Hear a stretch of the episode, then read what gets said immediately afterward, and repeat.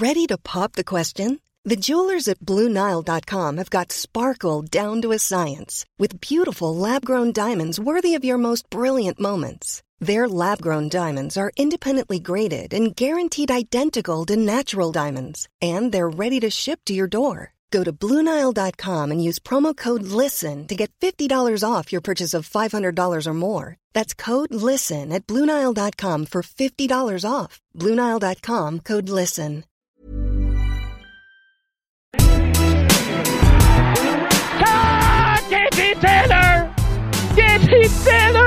Taylor champion per champion de Paolo che champion Sullivan gradually striding away. Nothing dramatic. Just increasing. Arthur an Crenshaw gata is San Hello and welcome to a special Irish Examiner New Year podcast. I'm Larry Ryan. In early March, on International Women's Day, we assembled a panel of guests in our new studio in Blackpool to discuss what needed to be done to grow engagement with and coverage of women's sport. Since then, the year panned out like nobody envisaged. So this time, our panel assembled on Zoom to chat about the progress and problems during the year gone by, the impact of the 20 by 20 campaign, and how the pandemic has affected the trajectory of planned change. We had Louise Galvin, Sevens international, as well as ladies footballer and basketball star, and qualified physiotherapist. Therese O'Callaghan, Irish Examiner GA writer and multiple All Ireland winner in Camogie. Cliona Foley, sports writer and long-time advocate for women's sport. And Eoghan Cormican, Irish Examiner writer and regular reporter on ladies football and Camogie. The wide ranging chat touched on the high profile LGFA controversy, the potential for integrating ladies football and Camogie into the GAA, issues around sponsorship, corporate responsibility, and much more while our panel also picked their highs and lows of the year and expressed their wishes for 2021. But first, I asked them if it was still appropriate that we were using phrases like women's sport at all. Well, it's a progression that we're even asking that question because 10 years ago, if you said that, Larry, people would be like, what do you mean? Like it is women's sport. Um, but I do remember once being asked, did I prefer, you know, why is it um, women's rugby and ladies football? And I was like, well, or do, do I consider myself a, a women's rugby player, a ladies footballer. I said a rugby player and a footballer. You know, to just just yeah. drop the extra labels. So I think we are starting to come around to those um, discussions, which in itself is a bit of a progression. I'm not sure what the others think. Yeah, I, I agree. I think I, I think the necessity for the tag or for siloing it at times has been created because of the inequality of coverage and things. Um, but I think you know, it sport is sport is sport, um, and I think increasingly we're not going to have to do that. And one of the one of the clever things I was only talking about somebody recently is I think I think a really clever thing is when when um, teams create identities for themselves you know? So it's very interesting to see even in in england uh, with the red roses you know that that was a 2016 decision to give them a name and give them a title. So you're not talking about the, your female team or the women's team. They have an identity that's genderless and yet we all know who they are. So i often thought it would be really clever if um, you know we could give a, a, those sort of identities to our teams rather than having to speak about them in gender. Mm. I think it's really clever marketing tool. And they literally came up with it in 2016 and look how it stuck. I was just going to say, clean. It's quite like New Zealand, even in basketball. It's the tall ferns, um, the tall blacks are the Boston men's basketball team. Um, black fern sevens, silver ferns. The New Zealand are another country that continually use that label, and, and from Australia the outside well. in, yeah, I often thought it'd be great, be great competition to run, you know. And I think I was, I think I'm responsible for calling the Dublin ladies women team the, the Jackies, but I could not be. And at the time, sometimes people would go, "Why give them a label?" Or you know, are you, are you, is that a sort of dim, diminution? And I, you know, I that was where I was coming from, and I think it'd be interesting to hear Trey's and Eoghan as well. Like, what do you think? Um, I suppose somebody for me, and it's kind of topical at the moment. I look at is Rachel Blackmore the jockey, and you know we don't you know, she's a very successful jockey, but we you don't see headlines. You know, she's a great female jockey. She's a great jockey, and she's competing with the best of men. You know, in in her sport, and I think you know that's that's what I would look at.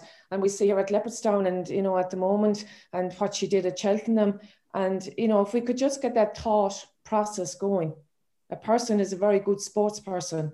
The gender shouldn't be up there in the headlines. What do you oh, think, what do you think? Yeah, no, ju- well, just even to bring it down another avenue to maybe go back to, to, to Larry's initial question, know, when you asked the question, it's just having the conversation because if you're talking about highlights, you know, you're, you're talking about low lights, and then I suppose we, we get into, I suppose, the injustices that are, you know, time and again foisted upon women in sport. And if you're not having the, the conversation, then they don't get discussed and, and maybe, you know, participants within women in sport don't have the confidence to to, to come forward and to raise these injustices because it's, it's not part of the general conversation. But I suppose the more you talk about it, the more we hear, the more we learn, the more issues are raised, you know, they become, you know, they're, they're entered into the public domain. Um, and then that's where change occurs. So I think it's important, even, you know, if, if people don't like putting the label on it, you know, as women in sports, opposed to just sport or, or tra- trades, just said, you know, a jockey as opposed to a female jockey. I just think it's so important to continue to keep having the conversation because we'll keep unearthing things that, that we didn't know about and they weren't comfortable or confident talking about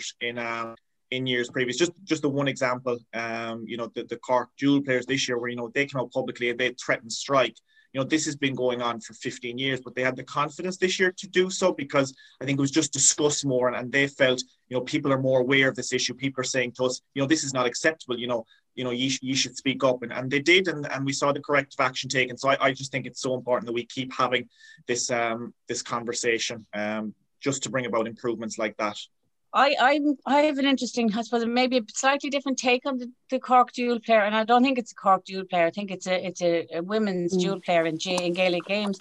I don't know, is it possible anymore? Like they've, you know, the concept is gone in men's because the commitment level is so high, um, and the schedule is so tight. Now, ideally, the two associations, that was the problem this year, get together and do not have fixture clashes.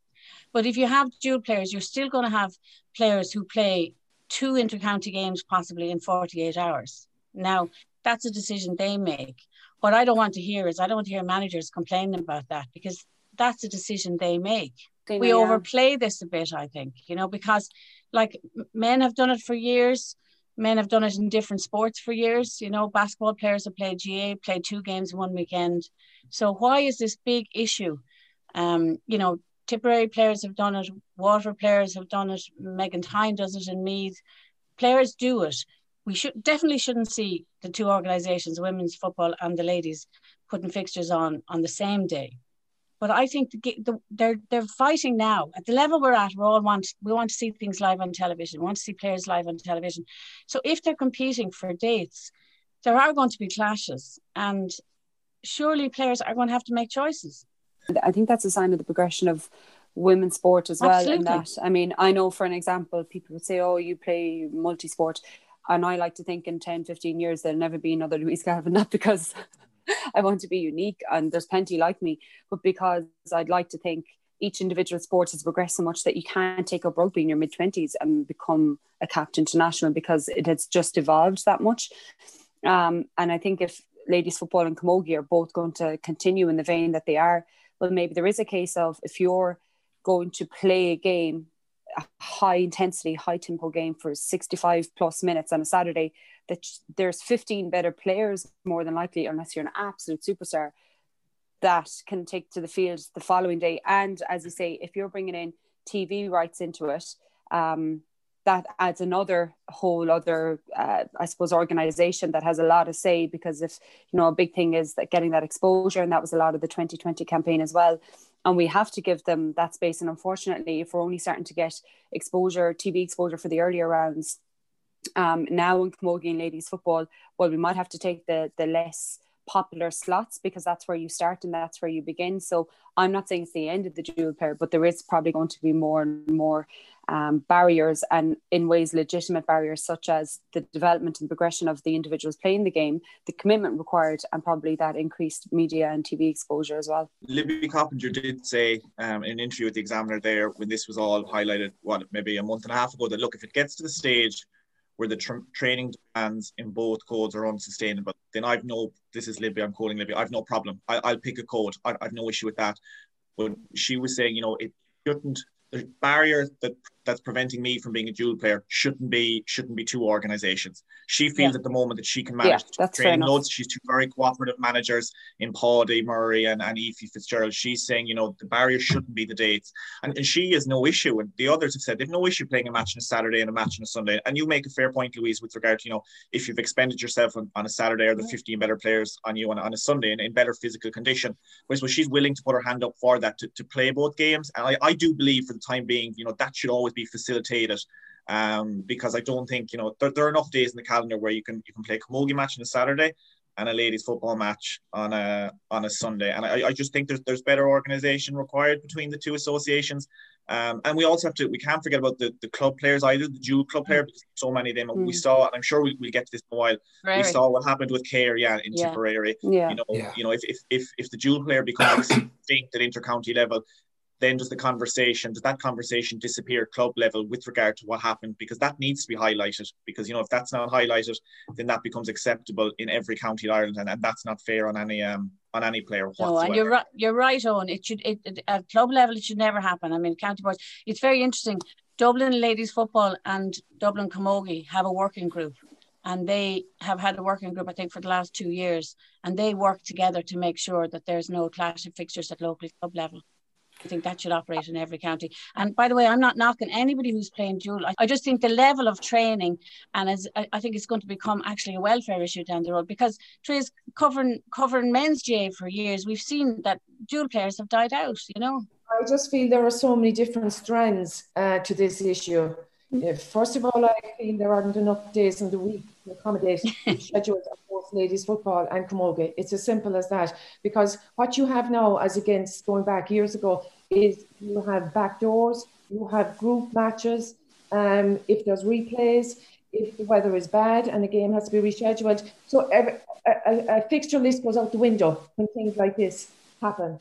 Now, I also think that uh, the dual player, I've seen it this year where dual players, we won't mention any names, but dual players missing out because of their dual involvement. Mm. Now, I also feel there's another side to this, and I feel it's very difficult on the players to make a decision who am I going to play with? Mm. You have within a county a very strong camogie team and a very average ladies football team.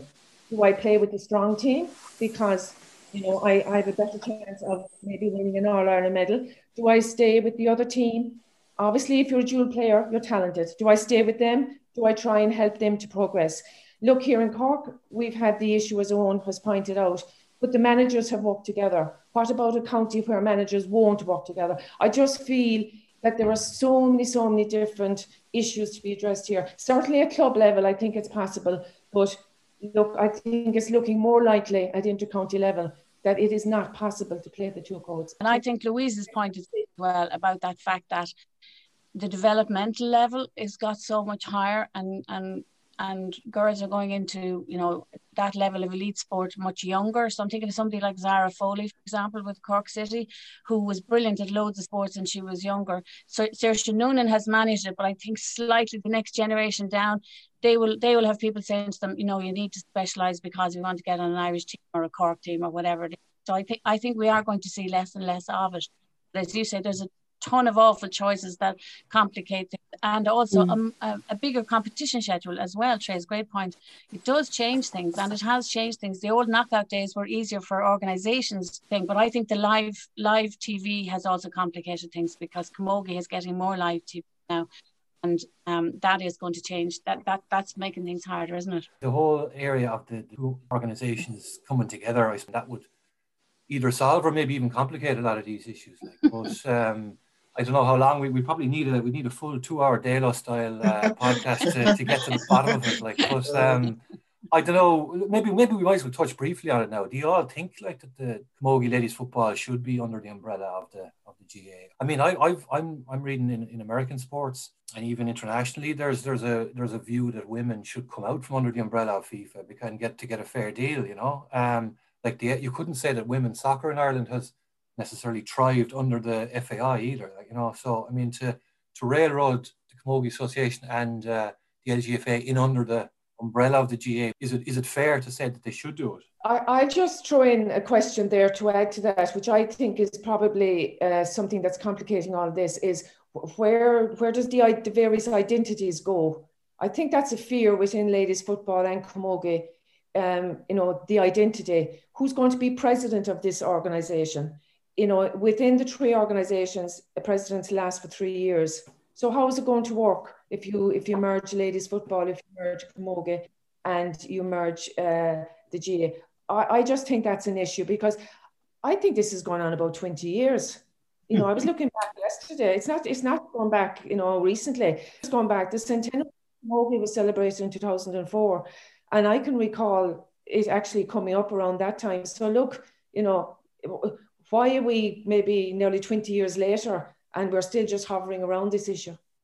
I think I, I, think there's a terrible presumption there that going in and under one umbrella will mm-hmm. solve every problems. And I would always direct people back to just even a couple of things in recent years. Women's rugby went in under the IRFU in recent years. Um, one of the things that happened was the IRFU hosted the World Cup. The World Cup they held in UCD, not down the road in Donnybrook but in UCD. They could have taken it down to Donnybrook very easily, bus the players and teams up and down to Donnybrook, literally down the road, would have cost a bit more money. I felt there was a huge lack of ambition exhibited there for that World Cup, and I felt that the IRFU had a chance to take a lead on that really and showcase the women's rugby much better than, than they did. Um, and I know Louise probably talked about this. She has experience, obviously, of working in the IRFU and in the sevens program. But that's one example. Even even last week, the FAI, one of the great things this year, I think, has been the irony of it. No, no live sport, or we're not allowed to go watch live sport. So we've seen a lot more women's uh, team sport on television, and we're talking about the women's team sport a lot here, which isn't fair to other sports, but it just seems to be where the greatest inequality is. So we've seen way more. I, I've loved how we've seen more streaming. I've loved how clubs and how NGBs, national government bodies, have stepped up and streamed things, and we've actually seen women in action way more. But the under 17 uh, FAI League Cup last week. You know, there was a live streaming on, there was horrendous, you know, just disgusting sexism on the comments page. It wasn't being run by the FAI, it was obviously being run by a third party, but it was just amazing. I thought that that happened to stay there while it was live and how it wasn't caught quicker. They took it down, obviously, clearly afterwards as well. So going in under the umbrella doesn't solve everything. It takes very strong leadership. I think Vera Pauw with the FAI is a great example of that. You know, got that chartered a plane. I know COVID helped, but chartered yeah, a plane for that huge yeah. Ukraine game. It needs it needs the people who are who are still involved there to take real strong leadership because there is a danger that you will come in and they'll pay lip service, but actually, will you get an equal share? And I could talk all day about allyship and about where the men should be stepping up as well. Remember in the FAI, um, uh, Tommy Martin wrote a great piece for the Examiner this year. You know, for Irish, the Irish international representation, the men get two grand for a competitive game, a grand for a friendly. The women still get 250 quid for playing for, for Ireland. You know, and and where's the allyship from the men there? Where are they speaking out and saying, you know, this shouldn't be happening? I just don't see that in a lot of these sports. And I always remember at that Women's World Cup, I know the tickets were there were so few tickets, people couldn't go to the games. I met people up there trying to get tickets because it was in UCD and there wasn't there were literally there were more people wanted to go than then they had you know the space for because they chose to make it smaller than it could have been. Before Louise comes in and she, she might answer this as well, it's going back to Trace's point with regard to identity and the fear over losing identity, you know, the LGFA brand and the Camogie Association, if we all, if it all becomes the one umbrella, you know, who who really cares about identity? Who, who does that matter most to? Is it the players or is it officialdom? Because I, I would think, and uh, Louise, you can answer this, you know, that players would be most concerned about something as simple as where is the match going to be on and knowing well in advance where is the match going to be on and, and knowing that that venue cannot be taken away from them you know, Ciara Sullivan, the Cork ladies footballer, made the very pertinent point that, you know, men, you know, the, the Cork senior footballers can tell her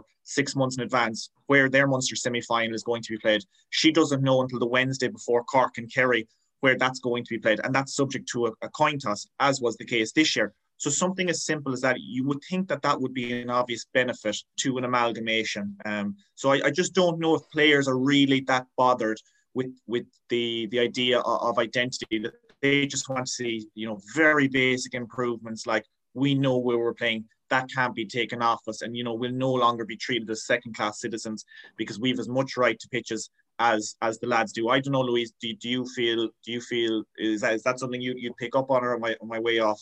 Yeah, well, I mean, as a GA player, I don't think coming under the umbrella of the GA, I would feel a loss of identity, but maybe I'm not seeing the full um, picture that Therese um, was suggesting that we might might uh, feel. Um, look, I think it's important in all of this not to bash any of like the LGFA or the Camogie Association or any um, representative bodies that just represent female sport because they're all they're all you know a lot of them are volunteers at the end of the day doing their best. I think the and certainly in the case of the LGFA, I mean the growth in terms of um, the TV exposure and the attendances, which was growing year on year in the All Ireland final, has been huge. I think it's a case of going back again to the point of the dual player, the sport, the tactics, the level of fitness, uh, the level of skill that we see. Certainly, I'm speaking about LGFA um, or ladies Gaelic football is at such a level that is it outgrowing this? An association doesn't technically have access to its own pitches, and that is nothing that the association can do about it. Um, I definitely take Theresa's point about okay, if we go into the GA, you know, are we just ab- absorbed into an association and we have no actual real say, only a bit of lip service? And I think that's why we might be better off doing it now than 20 years ago when this first came about. Because nowadays, if we were just absorbed in and there was no females on um, on a on a board, um, or you know how how it would be set up, there'd be a lot more, I think, equality about it, or there should be. Um, because I don't think it's a case of okay, you can, can, just come in under our umbrella and you can sit there and be quiet because I just don't think it'll be accepted in this day and demand, age. There'd be a demand on a government mm. level and to get funding. There'd be a demand that, that yeah. Uh, there'd be equality in a, on a board level. And I, I think another point to make, which is kind of go back to what Cliona was saying about, um, for example, the match fees um, in Irish soccer, like women, you know, we see the WGPA and the GPA obviously um, joined up and one of the things is female athletes are not trying to take money off male athletes. No. They're not saying you get this amount off a grant and I only get this amount. We need to meet in the middle. We're just trying to cl- either close the gap. We're trying to move up, but we're not trying to pull anyone down with it. Now you could say the money has to come from somewhere. If or if you're moving up, it means we're not moving up because it's going to ye. But I think in this day and age, again, I, feel like it's only male players. You're asking them to to get up and to speak about it and to stand mm. up. And it's difficult because it's only they're, they're so all encompassing. Like athletes, female, male, doesn't matter. Are the most selfish people there are, and I say that as one because all, all you are told to be ready to perform at 100%. You're not you're not really worried about the athlete down the road who's a different gender or the athlete in a different country or whoever it is. Your job is to be prepared and to be able to perform to the best of your ability. It's only I find when male athletes either maybe start to go out with someone in a in a similar um, you know someone on a, a county team and see that they put in close to the same if not more hours and actually have a lot less to show for it. Or um, if they have daughters and all of a sudden they're looking at well i want my daughter to go and play performer if they have a daughter and a son. Like i, I was at a, um, an event with peter canavan and he spoke about how his daughter and son were both going with Tar- Tyrone underage teams to the same to the centre of excellence in Garvaghey. The son was picked up on a bus collected gave given gear fed dropped back and his daughter was a year apart had to be dropped had to pay to use the facilities didn't get any gear and wasn't fed afterwards. Um, and it, that opened up his eyes to hang on a second, this isn't right. They're both wanting to do the same thing. But he would he be aware of that if he didn't have a son and daughter who were both interested trying to do the same thing and unfortunately for most intercounty players the male intercounty or male athletes I should say they probably don't exist that they have some very close link where they're seeing very closely what someone's putting in and what they're not getting out of it yeah, I, I like one of the things I think is great is that the WGPA and GPA have gone together because I remember being astounded a few years ago when I heard on, a, on one of these road shows, I heard a, a very high profile in-county male player saying, I never knew before that women don't get expenses. I thought, how could you not know that? How could you be playing intercounty for 15 years and not know that your female colleagues? And you're absolutely right. Because, absolutely, because athletes, know. yeah, athletes are totally focused on themselves. But I thought it was really interesting too. See, I think all the Me Too and the can't be, can't see, and the 20 by 20, like this has raised awareness. That's the one great yeah. thing about all this. You're right. Um, either they have to experience it in their own family, through their daughters, or through their sisters, or through their partners, or whatever it is. Or I noticed Brian O'Driscoll recently. I thought at, at the finale, final event for 20 by 20, I thought O'Driscoll was very good and very strong. Um, and I'd seen him tweet something, and I thought, oh, that's pure lip service. You know, that looks trendy. But actually, he was very strong that day and really good. And he has a daughter, and he was really good on the media thing. And he was making the point that good women seem to have to win things before they get media coverage, whereas you can be really crap man and people write about you all the time. And I thought it was a really good point he made. Um, so that allyship is needed so I think often often retired people who've retired from the game actually have time then to sit back and look at the equality issue and I think that's really interesting.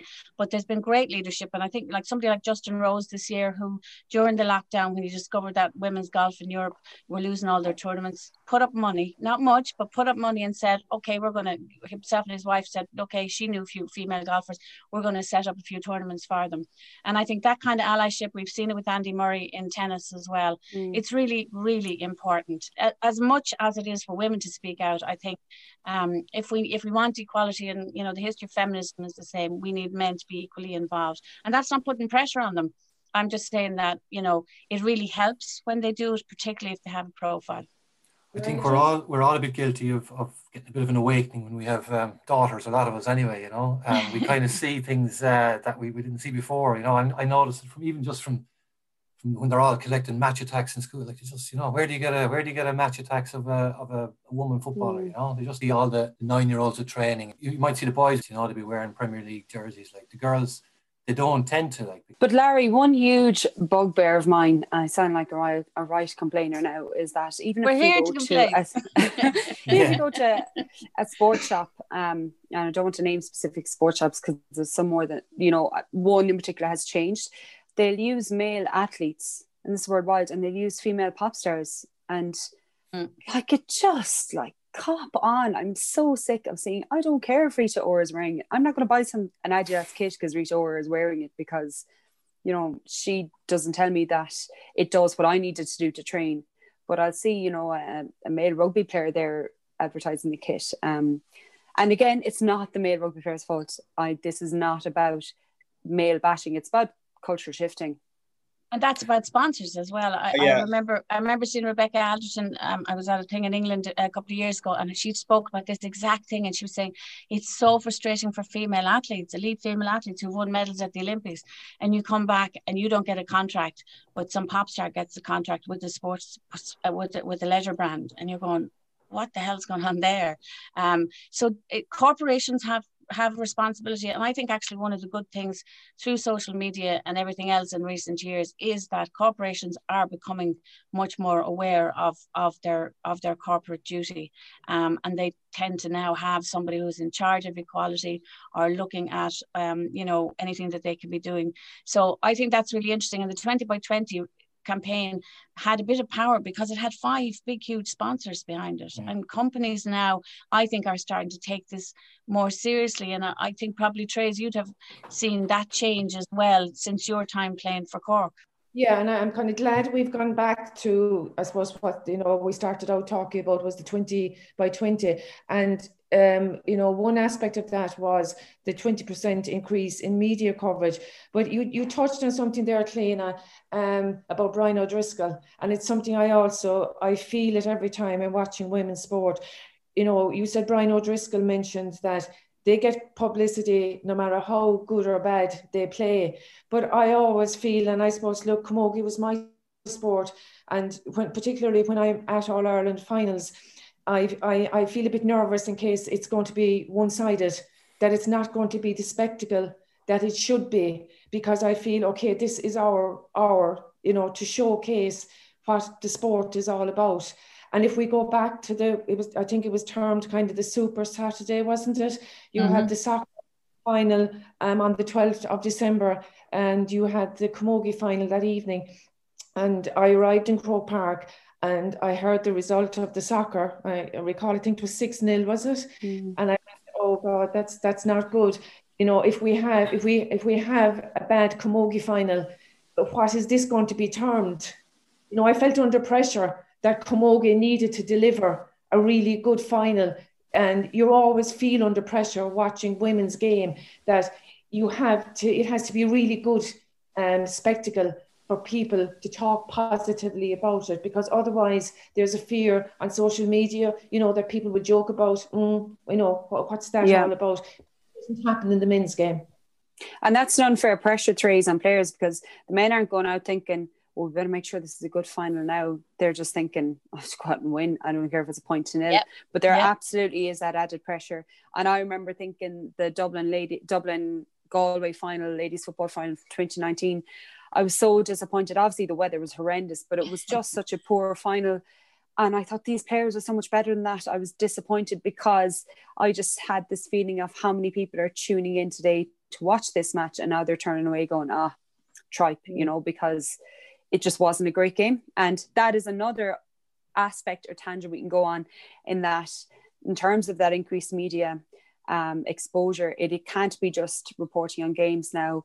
Um, it has to be that kind of level of almost interrogation of results and, and performances and something not being up to standard.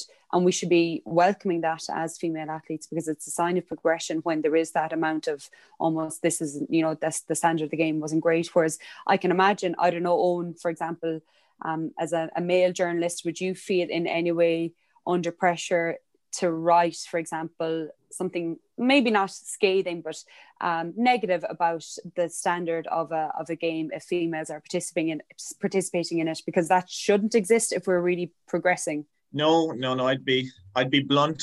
You're scathing on everyone else. male, male, male, or female. Takes um, no I, I, I'd be blunt there's there's there's plenty of uh, camogie players here in Galway who'd, um, who'd testify to that. Like I, I started with the, the local paper here, the Connacht Tribune, and I was covering camogie for um for four years before I um I joined the Examiner, and no, there'd be plenty of camogie players and managers now who wouldn't have um who wouldn't have liked what I would have said. So, but I, I just think the the only not the only you know games aren't given sufficient space um to be critical bar I would feel the All Ireland finals and the All Ireland semi-finals because when it comes to the the round robin games, the early stages, they're given you know such a, a small piece of the paper um, that you don't have the space to, to be critical. And in a lot of cases, it's just a roundup of the games.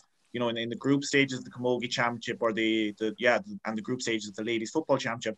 You know, what we tend to see are just wraps, or very small match reports. So you, you can really expect nothing else but scoreboard journalism where you give out the score, you have three or four pairs of what happened, teams and scores. It's not till we get to the semi-final stage or the final stage where you're given the half page or the full page or the double page spread that you really have the space to be critical. And I suppose that's where we need to see the incremental improvement where greater coverage of the games at the beginning of the championship and everything isn't focused on on the latter stages of the, the championship. But just going back to I suppose your point, Louise, and, and Trace's point with regard to the, the pressure on players and you know how the, the whole camogie year is focused on the final. Looking in from the outside i would think that's changing. Now you might all disagree with me. The fact that we have the two semi-finals live on television the fact we have the two quarterfinals live on television and then this year we had the live streaming of games. So i would think that's changing and, and obviously that's a positive that that's changing that we're no longer just seeing one camogie game a year. We're seeing a scoreline of nine points to eight. There's 57 frees you know, and 56 of them warrant freeze, and, and we're all giving out and saying, you know, this is a terrible product and a terrible advertisement for the game. So I would think that's changing. Like we saw this year, you know, with the live streaming, we saw the Galway Cork game in Pearse Stadium. We saw Becky Henley cutting over two sideline cuts. Yeah, if you yeah. didn't have the live streaming, you wouldn't see that. We wouldn't be talking about Becky you know, we're now putting Becky on par with what Joe Canning's doing, which is fantastic and, and, fantastic. And there's equality in terms of, of skill, and she's getting the same respect as he's getting, and rightly so. But if we didn't see Becky do that, we wouldn't be talking about it. So again, I suppose it just comes back to that that fantastic slogan. slogan yeah, and, and one thing I'd say, Larry, that I've noticed in recent years as well, and I'm at this a long time, is that I have noticed that for All Ireland finals, now it hasn't changed further down, but for All Ireland finals now, I noticed that most of the big media organisations send their main GA correspondent. That's true. And that was something Absolutely. that didn't happen before. Absolutely. And I think that's a really interesting change. Um, so that means that they are understanding that there's a quality here, that it needs proper analysis, that you give it, you give it the top job, you give it to the top person, the person who's best at covering this. And I think that's changing. The the the the audience figures that you know we need to increase obviously audiences regularly to to make a difference with all of this but i think culture is changing i think bbc it's interesting in england now they're just talking about uh, BBC had the Women's uh, Super League on a red button, but they're now doing, going to do a deal from from next on that they're going to have more live women's matches. And their their magazine program for women's attracts half a million on a Sunday night or over over whoever tapes it and watches it. And again, if you build the audience, people tend to make room for you. But it's this chicken and egg all the time. How do you mm. build the audience? you know. But like Louise, you've seen it with rugby getting live, you know, Six Nations games are live. And like the reality is I was like, okay, women's team sports are viewed through this comparative prism of men's sports. That's the problem for them. But yeah. if the quality of it rises, which we've seen particularly, I think, in camogie in recent years and in ladies football, then people start to appreciate it. And I think we are seeing that. And I think it's, you know, women's soccer in America is a classic example of that, you know, where they get the numbers and they get the TV contracts because people have come to accept and see. And, and that Women's World Cup, England making the semi-finals, that changed again because they could see the women players. That changed the culture a bit in England now. And I think before lockdown, I thought it was really interesting I was watching, um, I'd, I'd watch the WSL whenever I could see it, and you could see that I could see that there were more men in the audience in the on the terraces, which mm. I thought was. Like, I mean, isn't though? I mean, standards is kind of nearly a red herring as well. It's like the easy excuse that yeah, mainly men use not to watch women's sport. They just say the standard is poor, and in a way, like it's more probably isn't it more about affinity or sort of some kind of identification with it I mean, I'd watch the Arsenal women before I'd watch, as an Arsenal fan, I'd watch the Arsenal women before I'd watch the Burnley men, for instance. God knows I'd watch the Arsenal women before the Arsenal men at this stage because they're so uh, the men are having such a nightmare. But, but Larry, mean, it, you know, it's that who, who, do you make the decision to go to see, or who do you make the decision to turn on? And and it actually made it easy for us that we could see them on the screen this year, and we didn't have to make a decision about going out to a match. We just we could see them, we could we could double screen or triple screen, which you know was mm. interesting um, I think the Friday night lights thing actually, I thought the women's football moving their games to Friday night, again, clever idea. Could it? I didn't hear any players complaining, but like championship games on a Friday night for women, okay, that there's players have to make decisions there. It makes it hard on them. They have to get to games and everything. But does it create a bigger audience because people on a Friday night love a Friday night game? We've seen the success with actually Dublin men and also with League of Ireland so I thought that was a really a, yeah. sort of the sort of creative decision that I'm looking for women organisations board to be making, to be creative and see how can we change. How can we change? You know, that's thinking outside the box. And Saturdays and Sundays would be the prime day, days for your sport. Obviously, you know they're they're the days that you want to play. But playing on a Friday night frees up pitches as well. Mm. Because, um, you know, I know a few Camogie county boards own their own pitches um, but it would be far and few between. So, you know, looking for a pitch on a Saturday afternoon, and I'm sure we're going to touch on, you know, we can't but touch on the Cork Galway um, farce, you know, before we go because, you know, it was so disappointing. But looking for pitches on a Saturday or a Sunday um, is very difficult. But pitch availability on a Friday night, it's not really a training night, is something I think certainly um, should be looked at. And just going back to the, the Camogie final, um, it was played on the Saturday night. Now, I did notice that night in the press box in Croke Park the amount of um, media personnel that were there. I had never seen such a group of, of reporters, and Cliona, you were there as well. And they were their top reporters. And it actually it was great, great to see it. But I'm not sure was it because it was the first of the adult All Irelands and they wanted to see how it was going to work. Was it because it was on a Saturday night? Um, or was it because of the turbulent year that we had and there was nothing else on? I'm, I can not put my finger um, on the reason. And any I, or all three. And I'd like to think it was the first that they all wanted to be there and, you know, they just felt, okay, here we are, 2020, this is where we should be. And I'd hope that was the reason. As we might just, maybe just, um, just to touch overall on the 2020 campaign, like, and, and how effective it has been. I, I just throw out the numbers that they, they put out themselves over the over the length of the campaign, they said a 17% rise in participation, um, 34% in attendances, 50% more coverage, and they say 80% more aware of women's sport. Um, you'd nearly have to give them like the campaign a free pass on 2020 because obviously there was no attendances at most events and it lost momentum through the year anyway. Um, like how effective would you say overall the campaign was and will it have a lasting cultural impact, I suppose? I think it was a brilliant marketing campaign that raised awareness. And I think it has seen a slight culture shift in that there is an understanding and and like you just say the words 20, 20, 20 by 20 now. I mean hardly anybody i suppose look at i'm in that bubble i'm interested in this so i you know i'm very aware of it. But i do think an awful lot of people identify with the 20 by 20 image i think um i think the can't be can't see which you know is an old feminist uh, line. It comes from many many many years ago that they used it. But it, it and, and Billie Jean King used it back with, with the tennis players when they were fighting for their independence and setting up their own organization. Um, I do think that that's associated, and I do think there is an awareness now that women don't get a fair shot in a lot of in a lot of their team sports. I, I think it has raised awareness. Look, look at you look at the figures. You know, still only five on average five percent of of uh, n- newspaper coverage is women's sport. That it went up by a percent uh, six uh, percent online. I think online actually some online has been brilliant and there's a huge capacity there for online because there's no space there's no argument over space you know, and put the great stories no matter what gender they are. Um, i get very frustrated. I got really frustrated i have to say around June, I would say I was fairly low because I was going 20 by 20. And yet, all the nostalgia pieces we saw, you know, uh, media had nothing but nostalgia in sport to do for a whole three, three, four months. And I would say 90% of it, sorry, I would say 95% of it was, was male, all, all male nostalgia. But some of the reason for that was because you, when you go into the records, you can't find stuff about women's sport. It doesn't exist, Larry. You know, I was doing a piece about mm. Dundalk ladies playing in the first soccer international. You know, you, you couldn't find stuff, and I was in the Irish newspaper archives. It's not there, and it's very interesting. I saw Tino O'Leary saying about RTE saying that you know when they did that classic series during lockdown, if it wasn't for 20 by 20, they might not have gone and chased up and put out the games. But because they're now conscious that they have, because they're public service broadcaster, they are they have upped their game and they went and looked and I think they I think it was a 38% female of their of their classics that they put out.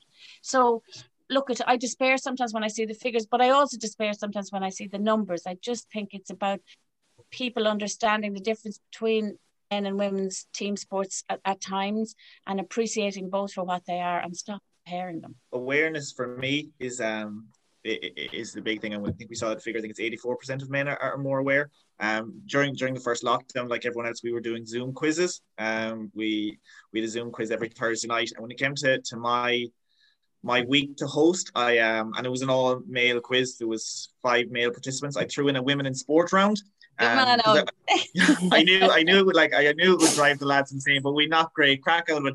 And the scores were, um, the scores were remarkably high. The lads really surprised themselves because they, they didn't think they knew these things. But like when you asked them what the score was of Ireland, Ukraine, and Tallaght Stadium, they had all watched it because if women's sport is on television, these are sports people at the end of the day. They'll sit down and watch it and they were asked what the score was in the Women's Hockey World Cup final, and they knew it because they'd watched it. Um, so if these things are, are put in front of us, we will watch it. So the lads, you know, while you know they might be the greatest advocates, shall we say? Maybe I'm phrasing that poorly. You know, if, if it's there in front of them, they will watch it, as will any sports person. So, like when we have greater awareness, we've more conversations, um, and, and we we would talk with the injustices that are there, and they come to light, and corrective action is is taken. So, I think every conversation is positive, even if the subject matter of the conversation is of a very negative. That, that would be my feeling anyway. That, I mean, just to interject us on that one, I have a I have a niece and her husband who's a great guy, mad Liverpool fan. Um, whenever anything goes into extra time and penalties now, he just says he tweets me, he goes McFerran time. And I just think that's a cultural change. You know, a couple of years ago, he knew nothing about Irish women's hockey, and he certainly didn't know how brilliant the goalie was. And now, uh, penalty shootouts are McFerran time. Well, Therese is notoriously responsible for all games going to extra time that the examiner cover, like because. Uh... Yes, I've had a run. Look, I just, I just, um, what I want to say about it, I do feel 2020 certainly there was more um, awareness of women in sport. Look, women play every sport. I mean, it's not just you know yeah. Bits here and there. Um, we've got to realise that and respect it. Every single sport, women play it the same as men. Um, I just think you know we have to continue what we're doing, and I think obviously 2020 was a turbulent year, and I think we'll see the real progress if it's there. We'll see it in 2021, 2022. It's got to keep building.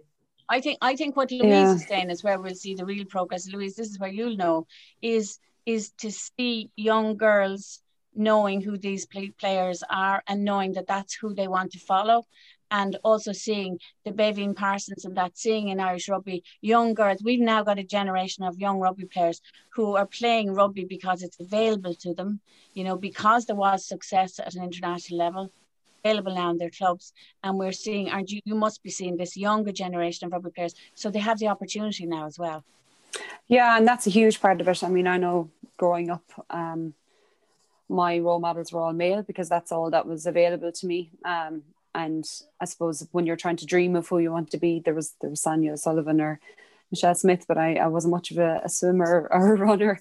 Um, so I think it's incredible now that younger athletes they have so much more visibility of who who they can be whether it's a, a Beibhinn Parsons or Amy Murphy Crowe or if they're watching someone like Aimee Mackin I mean if you if you want to watch highlights of goals this year like forget not forget your Con O'Callaghans again I don't want to be it's not about male mash bashing but um, I don't think there is a male footballer with the highlight reel that Aimee Mackin will have this year um, and just even touch on that I mean with the 20 by 20 campaign again, it's a bit similar to what you said, Cliona. I feel like it was super successful because it was everywhere. But again, that's reflective of all the people I follow in my timeline and being in the bubble. The real, I suppose, barometer is if Paddy in West Mayo is aware of the 20 by 20 campaign, and to a certain extent, we might not be fully aware of that until 2021, 2022.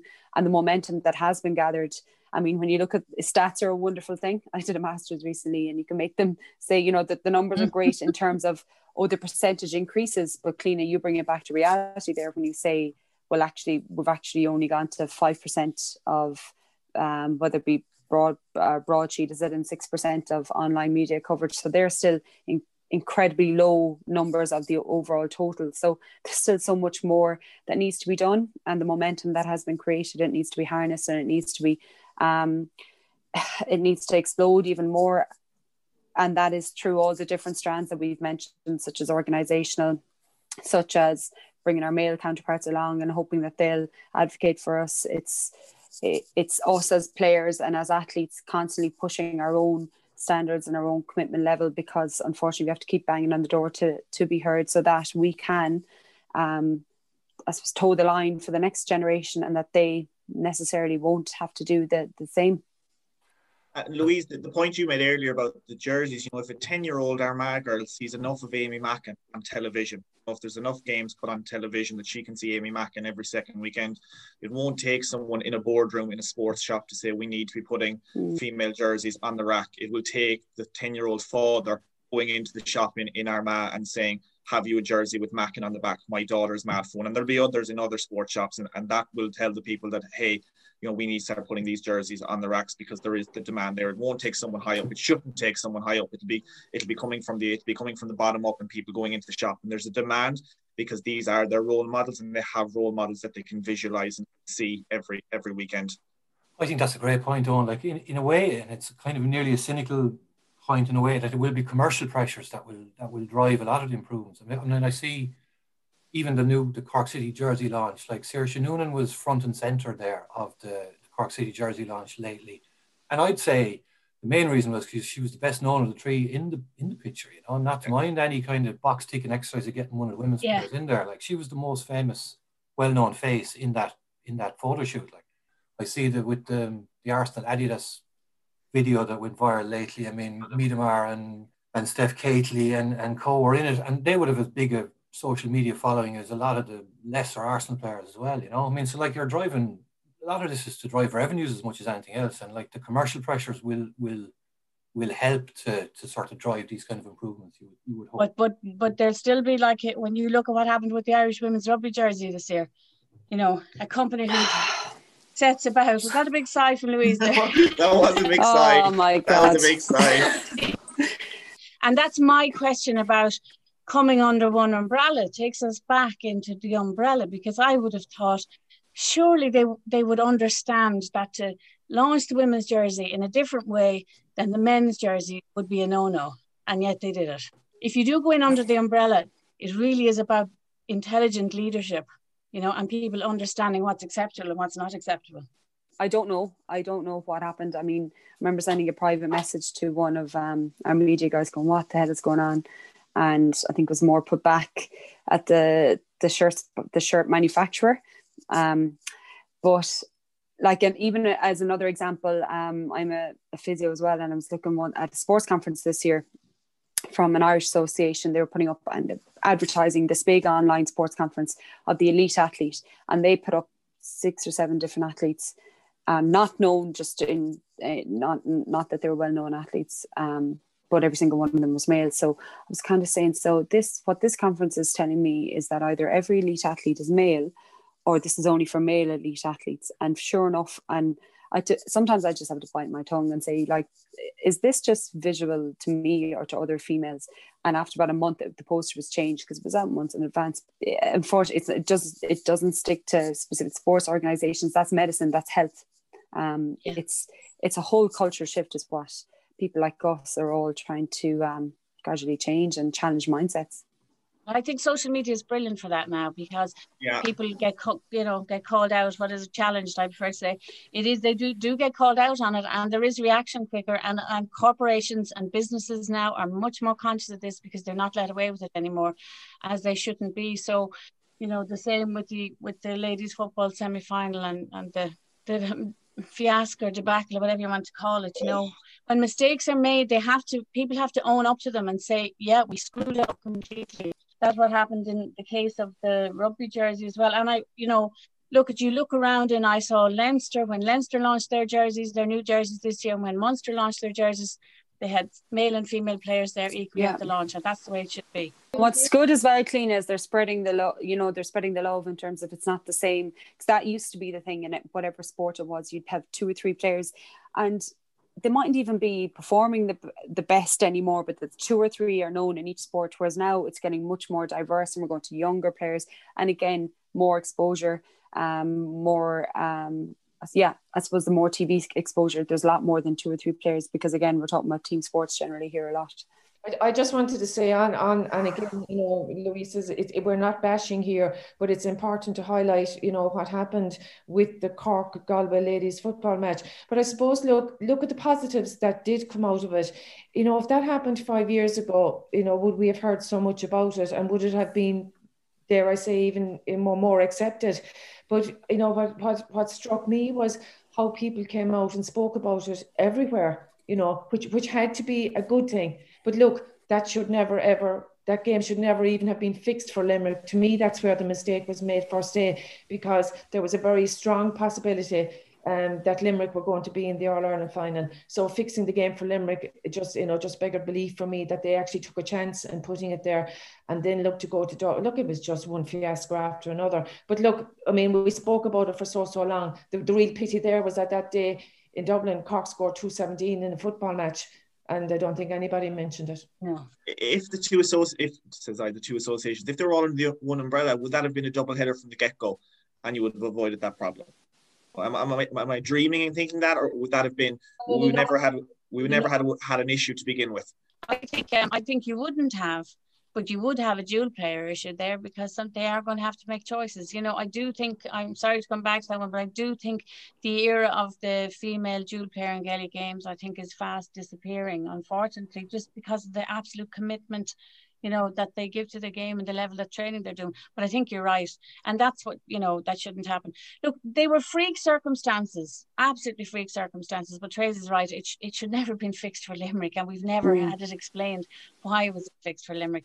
There certainly were there seemed to have reasons why it couldn't go to several other venues, and some of them were stewarding. And the interesting argument being made apparently was that stewards in some of the venues would have been too busy watching the men's All Ireland that they wouldn't been available to steward for the women's game, and that and there, there that yeah, and like, no, I'm probably sounding very pro pro amalgamation here. Like if we again, if we were all in one association, would the GA have told Limerick County Board, or would Limerick County Board simply have known that we couldn't prioritise a men's training over a female All Ireland semi final? That they would have been told, no, sorry, here now, an All Ireland senior ladies football semi final is higher in, in, in the ranking than a, a, senior hurling training session because we're all under the one umbrella.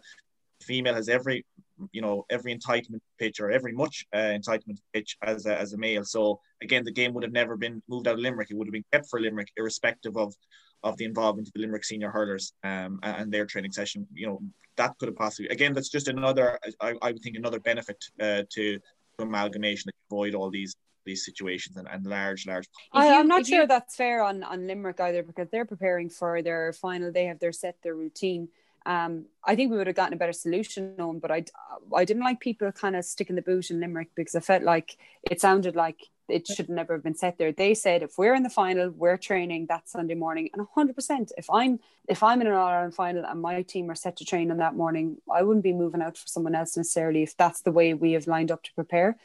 Um, but if we're under the one umbrella, you'd imagine there would have been some sort of solution where times or something would have been changed, maybe the move to Saturday or, or whatever it may be. But certainly there would have been, you'd imagine, a lot more collusion in solving it rather than you can't train here and now you have to move there and find oh, yeah. somewhere else basically. no, I wasn't. The... I wasn't knocking. I wasn't knocking the Limerick County Board. No, no. They, what they did was was perfectly right. They informed mm. the LGFA out the out at the outset and said, look, if our hurlers make an All Ireland semi final, they want to train on December sixth. They get the pitch on, on December 6th. They made that clear. I was just making point that if Limerick County Board were responsible for male and female players, you know, because we were all the one organization, would they have prioritized a men's training session ahead of a, a female All Ireland ladies football semi final? That was that yeah, was or or, I, or I, even on it, it it's about ambition. It's about ambition. You know, sometimes I think the players are now at a level where their ambition you know they don't they don't understand why anything should be an impediment and they and some of their administrators have come historically from where they've had to overcome so many impediments that asking another favor sometimes seems too much. You know, we heard how grateful they were to get into, get into Park. My question yeah. was same thing in Limerick. Could they have changed it? I don't blame Limerick County Board. It's about the ambition of the people running the sport and just where where they've come from historically. Remember as well, people don't seem to realise it. I think as well. One of the things that an amalgamation would do is hopefully it would stop count inter-county women's teams having to pay use as the example you gave yeah. earlier, having to pay county uh, centres of excellence, you know, a farcical situation, you know, and I think that that's one thing at least that would help would be that they could they could use the training and, and share the training pitches. Um, and they shouldn't, they're, they're using them now, but they're all having, most of them I think are having to pay for them. Oh yeah, no, no, that, that cap in hand mentality need, needs to change, and whether or not it comes about through amalgamation or not, that that cap in hand mentality needs to change. Where you know the LGFA felt, well, not, I don't know if it was felt is the right word, where they didn't think to ask the the GA could we put the the, the Mayo Tipperary match back 15, 20 minutes. That their initial reaction was isn't this fantastic? We're getting into Croke Park, even if we have to go half an hour earlier. In my opinion, that that mentality needs to change. How how it changes is another issue, but, but it needs to change because the only people who are suffering because of it are the players.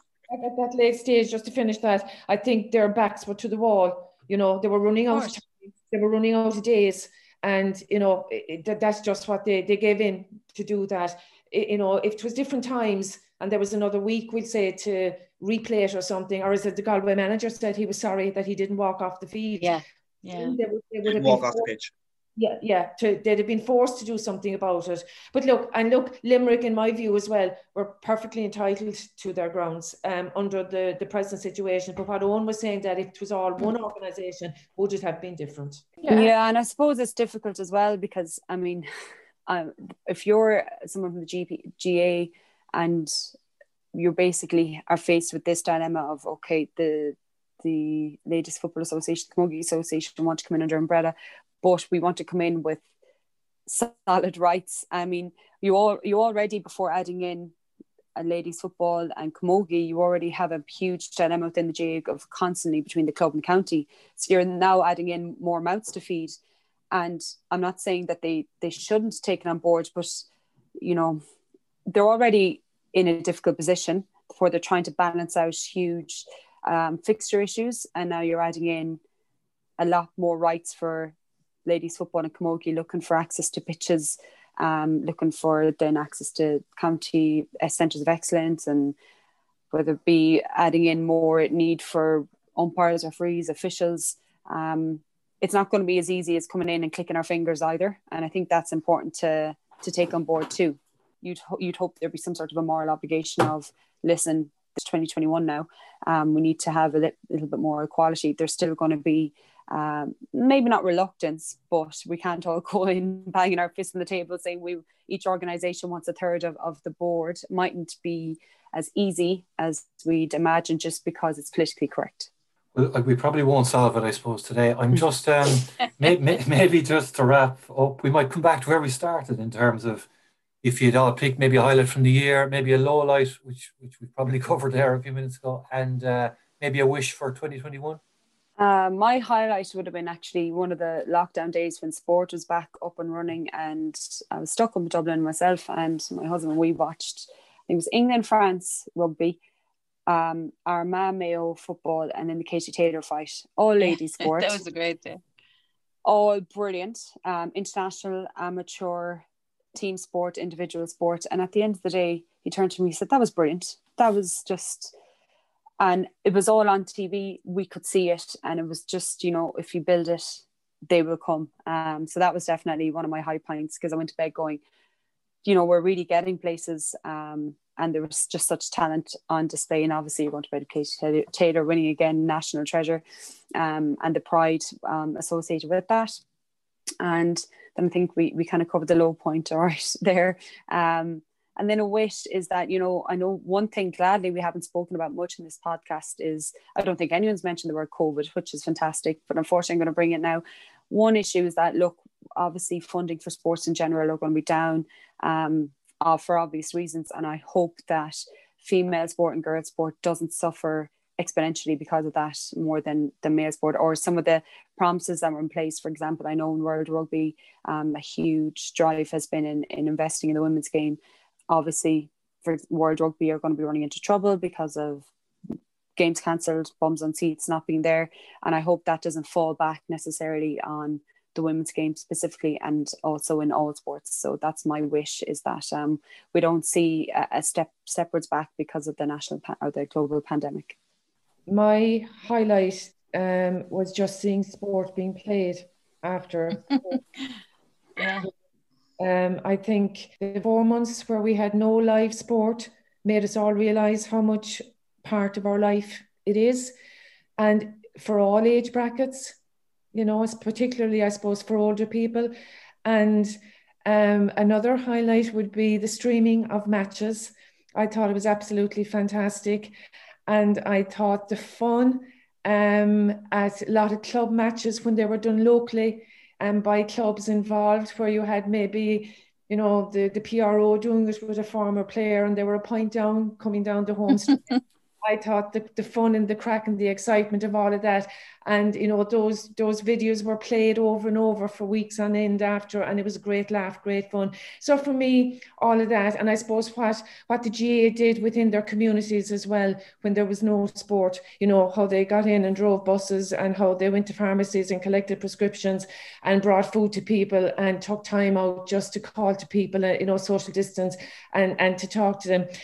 Yeah, the lows. Look, we we discussed the lows. I suppose. Look, disappointment more than a low as well. That some of the championships weren't finished out. Um, you know, clubs got to a stage of county finals.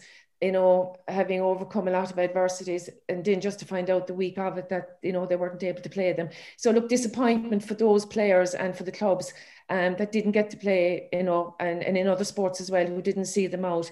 And look, just the wish for 2021 going forward is that women's sport keeps going in the right direction, but that it keeps going on merit and that we don't constantly have to be pushing it. Uh, in terms of a high point, yeah, look, I, I, echo a lot of what Trey said there with regard to live streaming. You know, it was fantastic to be able to watch the, the Cork Senior Camogie final on live stream. I was able to watch the Galway Senior Camogie final on live stream. You know, I, I rang my sister that evening specifically to talk about the Galway Senior Camogie final, and I was below in Cork. She was up here in Galway. Like that just never would have happened before. So I think that's very much one of the positives to come out of, of COVID. Um, I think another highlight was you know, the, the Ireland Ukraine ladies football match. Obviously, the result was, was a disaster, um, and it effectively ended their knockout. But the day of the game, there was uh, um, one of the WhatsApp groups I'm a part of. You know, there's equal representation. There's four men, there's four female, and we were WhatsApping right the way through the game. And and, and honestly, the men were you know more almost more interested in the game than the women, and we were commenting on everything. And I hadn't seen you know a, a, a, female game to to draw that much attention from us you know we were just all so excited about it so disappointed about it i i, I just i thought that was was symbolic of i suppose a step forward this game we were able to watch where in years previous you know Ireland's football qualifiers weren't on television. It was here, and we were all interested because again, it was put in front of us. So just obviously more of that. Um, and then I suppose the low point, yeah, we, have we've, we've discussed all that. Um, you know what happened in Care, what happened with Cork, Cork, Galway, all of that. Um, but you know, going forward, maybe you know, maybe you know, it's a good thing that those things happen because they won't happen again. That you know, potentially a line in the sand was drawn with regard to to Cork, Galway, and we will never go back. Going forward, just incremental improvement. I think I, I, I, that sounds very simple, but I, I, think that should be the goal. You know, we always look at the, the ladies football final attendance and it's jumping, you know, huge amounts every year. I would be very much of the parish of just incremental improvement in all areas in terms of participation, in terms of media coverage, and almost steady as she goes. Now, others mightn't like to hear that, but I, I think that's the um, I think that's the best path forward. Uh, Larry, I'll come in then. Um, it's ironically um, or coincidentally, my low light nearly. I mean, apart from that, apart from the cock up over the women's football semi final, was actually the Ukraine game, um, and and the fact that it was Áine O'Gorman, who has been such a sterling, sterling, and such a stellar footballer, and still and come back to play international, that it was her that was partly responsible for that OG. That broke my heart. I just thought, oh my God, life is just not fair because she's just such a wonderful person. Um, my highlights, my highlight of the year, one of the things that really kind of encouraged me this year was athletes speaking out. Um, and that was my highlight. And I don't just mean clearly in Ireland, like people might know, one of the great things, WNBA, women's basketball in America, professional basketball, they had a new collective bargaining agreement. It, in, it, it includes brilliant maternity cover, um, all kinds of things they weren't entitled to before, but also they were one of the first uh, organizations to come out on the Black Lives Matter thing and wore uh, Taylor's name on the back of every team jersey. It was, it was again, because women's sport doesn't get covered that much, it didn't get much notice, far less notice. Everybody was too busy watching The Last Dance. Um, but um, Naomi Osaka was another example of it. Nadia Paragina Akpe-Moses here on the racism issue. Um, Amy O'Connor speaking up, Ashley Maloney speaking up. Just women have, female athletes having the confidence to speak up about issues in their sport and in society. And that really encouraged me. And the fact that they got good coverage for it and were, were respected for it and, and only right. And I think that's brilliant. It's about, as you were saying, I think earlier somebody was saying uh, about, you know, the more coverage you get, uh, the more confidence, you know, confidence comes with that respect. And so that I felt was really important. And just one last thing, something that really encouraged me this year was it, again in American soccer. Um, uh, there's a there's a team going to come into women's uh, the W um the NWSL probably in 2022. But this really interested me. It's about corporate and also about allyship. So at the moment, their name is Angel City. They're going to be a women's soccer team playing out of Los Angeles. Who's involved? Natalie Portman, a load of tech people um, and uh, uh, online people who've decided that women's football is worth investing in. Um, they've also got Serena Williams. Serena Williams' daughter is also a shareholder, believe it or not, the youngest possible shareholder in a professional sporting team. So it's really interesting the cross this crossover I think between art and sport and industry and sport. And I think when you get people who you know genuinely love a game and see potential for a women's team and are willing to invest in it that's what women's sport needs going forward. That's a nice positive note to, to leave it on. Thanks very much lads. And great discussion. Thanks Trace Cliona, Louise and Eoghan. Happy new year everyone. Thanks very much flexibility is great that's why there's yoga flexibility for your insurance coverage is great too that's why there's United Healthcare Insurance Plans Underwritten by Golden Rule Insurance Company, United Healthcare Insurance Plans offer flexible, budget friendly coverage for medical, vision, dental, and more. One of these plans may be right for you if you're, say, between jobs, coming off your parents' plan, turning a side hustle into a full hustle, or even missed open enrollment. Want more flexibility? Find out more about United Healthcare Insurance Plans at uh1.com.